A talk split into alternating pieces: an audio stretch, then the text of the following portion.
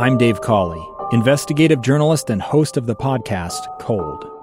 In October of 1985, a woman named Sheree Warren left work at a busy Salt Lake City office. To meet her estranged husband at a downtown auto dealership. She never made it home.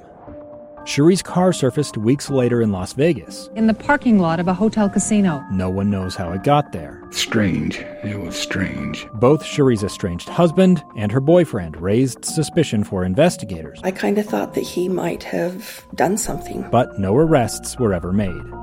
In Cold Season 3, we dig into double lives, make new connections in the case, and examine the difficulty raised by reasonable doubt. We want answers just as much as anyone else. They have creeps like that now, too, so nothing's changed. That's the new Cold Season 3 The Search for Sheree, now available anywhere you get your podcasts. Utah's best athletes count on flexibility, speed, strength. And the Jazz pick up their 22nd assist. So they count on University of Utah Health. Real Soleil puts this game away. And so can you.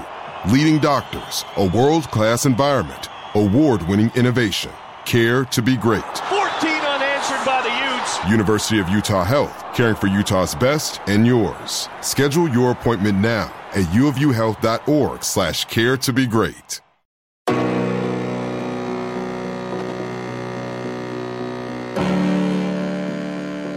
Hello, Ute fans. Welcome in. This is the Crimson Corner podcast. It's powered by KSLSports.com, and I'm your host and Utes insider, Trevor Allen.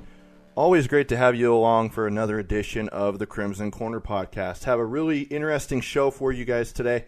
Going to talk about how a Pac 12 football season can be played in both the spring and the fall of 2021 and being played in the same calendar year. I have I have put together a plan that I think is realistic. Will they use it? Probably not. But I think that it's an idea where you're not overplaying student athletes, but you are still able to get two seasons in in one year. But I think it'll work. Plus, I added a little twist to the uh, postseason for spring football. All right, and we'll just go ahead and get right into it. Here is my plan for how Pac 12 football can be played in both the spring and the fall in the same calendar year because I know that that was a big question mark when the uh, Pac 12 announced a couple of weeks ago that they were postponing fall sports competition through January 1st, 2021. But they did not rule out spring, so that opens up a window of opportunity. But the thing is, as you guys have probably heard on this podcast, and I've, I've mentioned it a few times, when Urban Meyer joined me last month, he talked about how it was not possible to play college football in the spring and the fall. I think that there is a way, but Urban's right. It's very hard to do, and you're asking student athletes for a lot by doing so. But I think the plan I'm going to lay out, and again, it's just my own thoughts, my own opinions. There's no sources, there's nothing in here.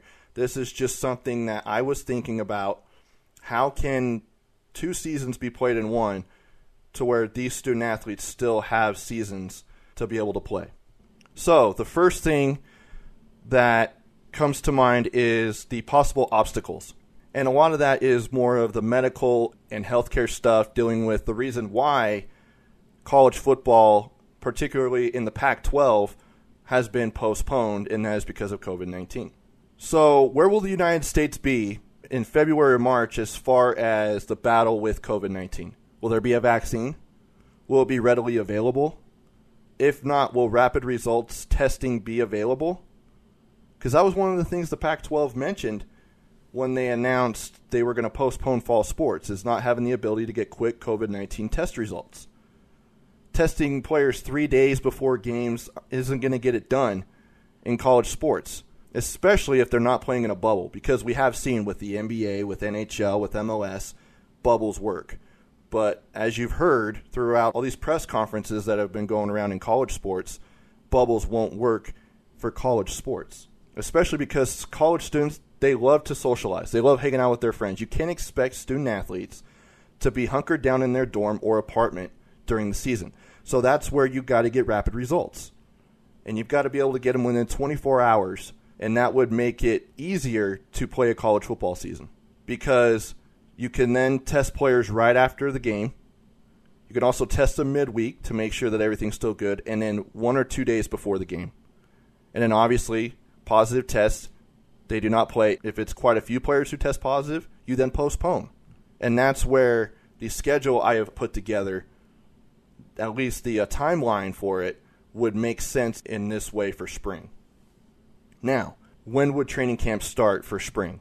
Because I know that college coaches particularly Kyle Whittingham and, and coaches in the Pac 12 have said they need about six weeks to prepare for a season, especially when they didn't have spring ball to develop talent and not really having much of a fall camp. I mean, yeah, they ended up practicing and, and will still practice, but not every coach is going to be doing that, not every program, at least at this point. So you've got to get them prepared and ready to go. Normally, spring is about uh, March, and then the uh, spring game is in April. But I would say in order to accommodate the coach's request to have six weeks worth of camp, I put this together. You give them just over five weeks, so not quite six, but you then allow teams to have players come in two weeks before camp starts to begin voluntary workouts again, just like we saw in June. But then training camp would start Monday, January 25th, and end on Saturday, March 6th. That would give the team seven days to prepare for the first game of the season after training camp. There's always that about weeks, uh, about a week apart, a week to 10 days during a normal season when fall camp ends and then Utah season starts, usually on a Thursday night. But when it's all said and done, it's not really a full six weeks of training camp, but you have six weeks to prepare. Meaning, from when training camp starts, January 25th, until I think the uh, season would start March 13th on Saturday. And then the way that I think that the uh, spring schedule would work is that Pac 12 teams should play a six game conference only schedule. Each team will uh, play the five teams in their division and have one game against the opposite division. No bye weeks for six weeks. But the regular season isn't over because if a team tests positive for COVID 19 and has a outbreak among their team during the season, they could put that game that was postponed into the flex period which the flex period would go would uh, start Saturday, April 24th, and would last three weeks or potentially longer, depending on how many games a team had to postpone during the regular season. The last week in the flex period will be Saturday, May 8th, I think.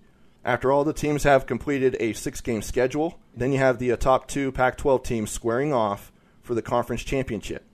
But this game can be flexible as far as the date because it's not going to be played in the Las Vegas Raiders Allegiant Stadium.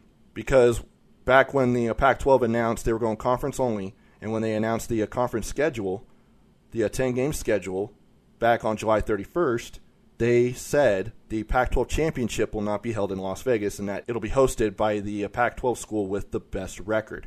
So ideally, you would like to have that game Saturday, May 15th. Then you ask, so what about the postseason? Because I, I know it means a lot to these players who are seniors. They're likely not going to get drafted. They want to have that last game, and bowl games mean a lot to these players. That's where you bring in the other Power Five conference that is not playing football in the fall, and that is the Big Ten.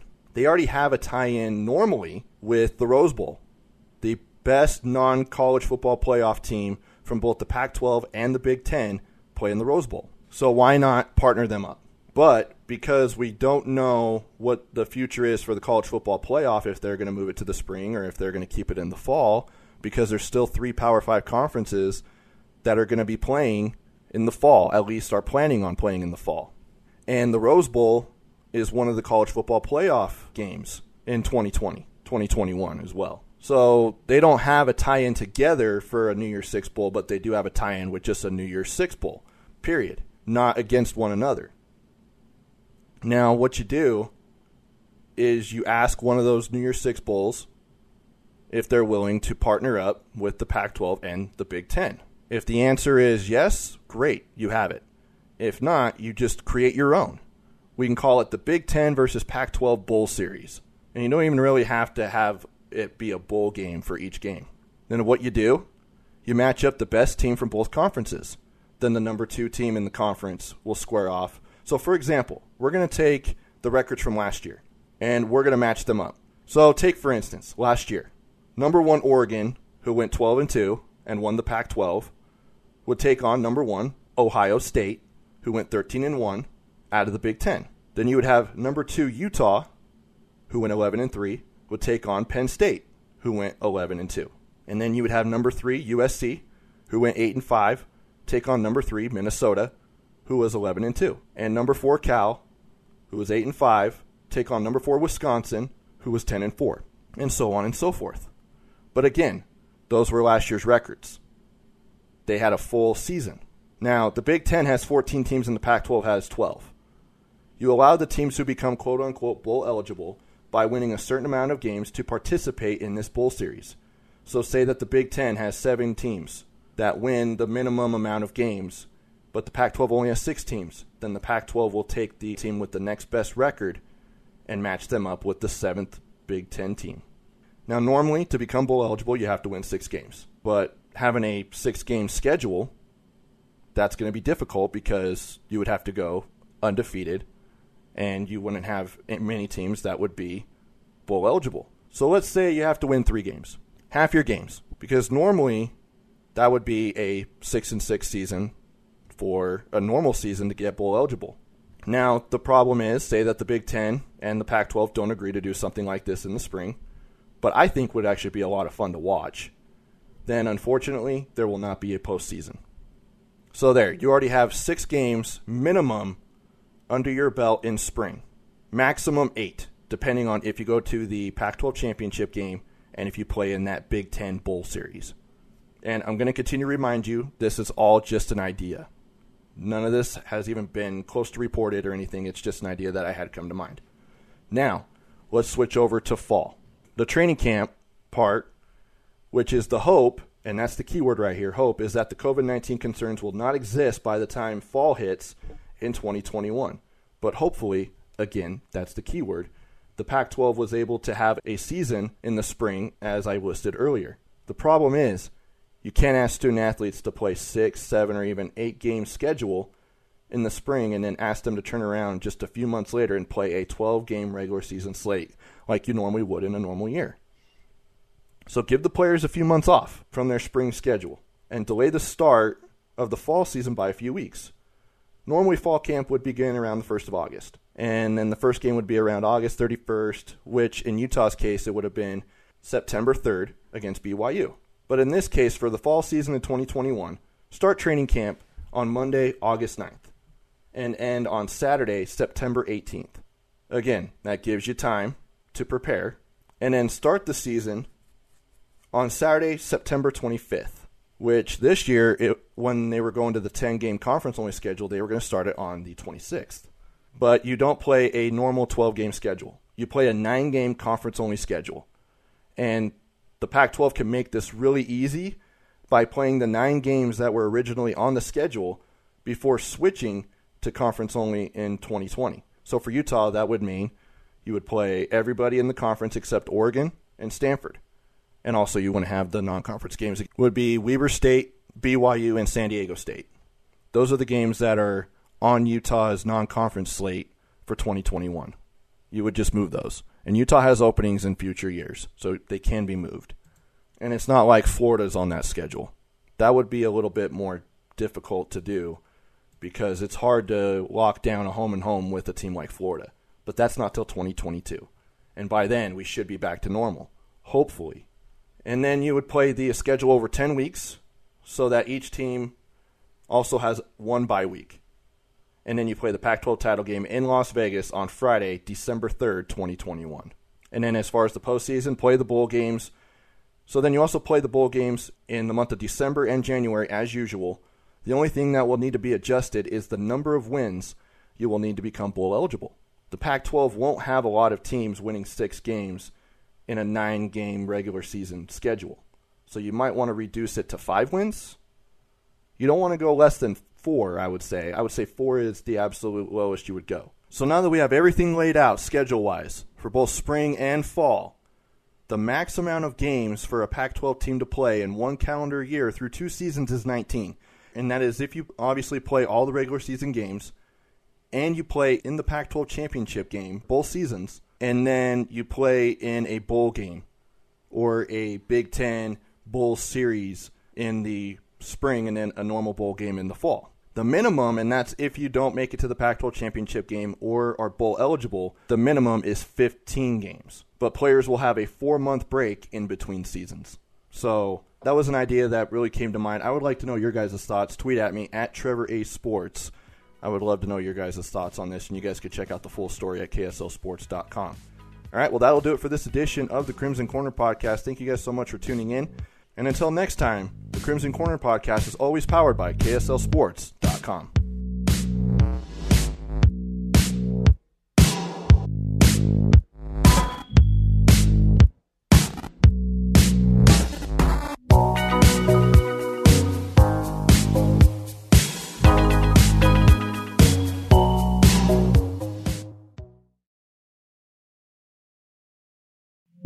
Two years ago, Americans watched in horror as a crisis unfolded at the Kabul airport. She was tear gassed and beaten. Images of thousands desperate to escape Taliban oppression filled our news feeds. More than 80,000 Afghans made it to America. But the story didn't end there. It was very cold. There was no power, no heat. Who would help our newest neighbors? I'm Andrea Smardon. In Stranger Becomes Neighbor, you'll hear the stories of some remarkable refugees who left their homes and their dreams behind only to start over from zero. Their only possession was three blankets. And you'll meet Americans who stepped up to help them. You want me to come when you deliver your baby. What can one person do in the face of an international disaster decades in the making? That's Stranger Becomes Neighbor. Find us at kslpodcast.com. Follow us on Apple Podcasts or anywhere else you listen.